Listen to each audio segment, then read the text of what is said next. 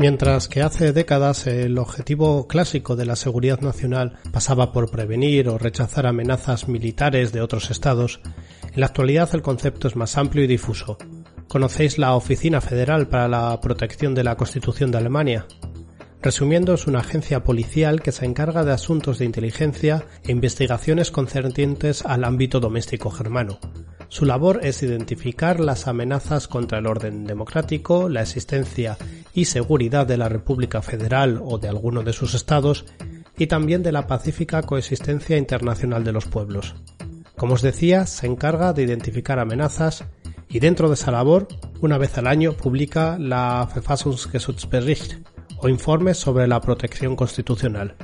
En este dan datos y tendencias sobre diferentes asuntos que pueden poner en peligro el orden constitucional, como terrorismo, espionaje, ataques informáticos, incluso sectas. Soy Ignacio Rubio Pérez y estás escuchando Inteligencia Alemana. Vivo en Alemania desde 2013 y aquí hablo sobre cuestiones relacionadas con la seguridad del Estado en el país germano. Ayúdame a difundir este episodio.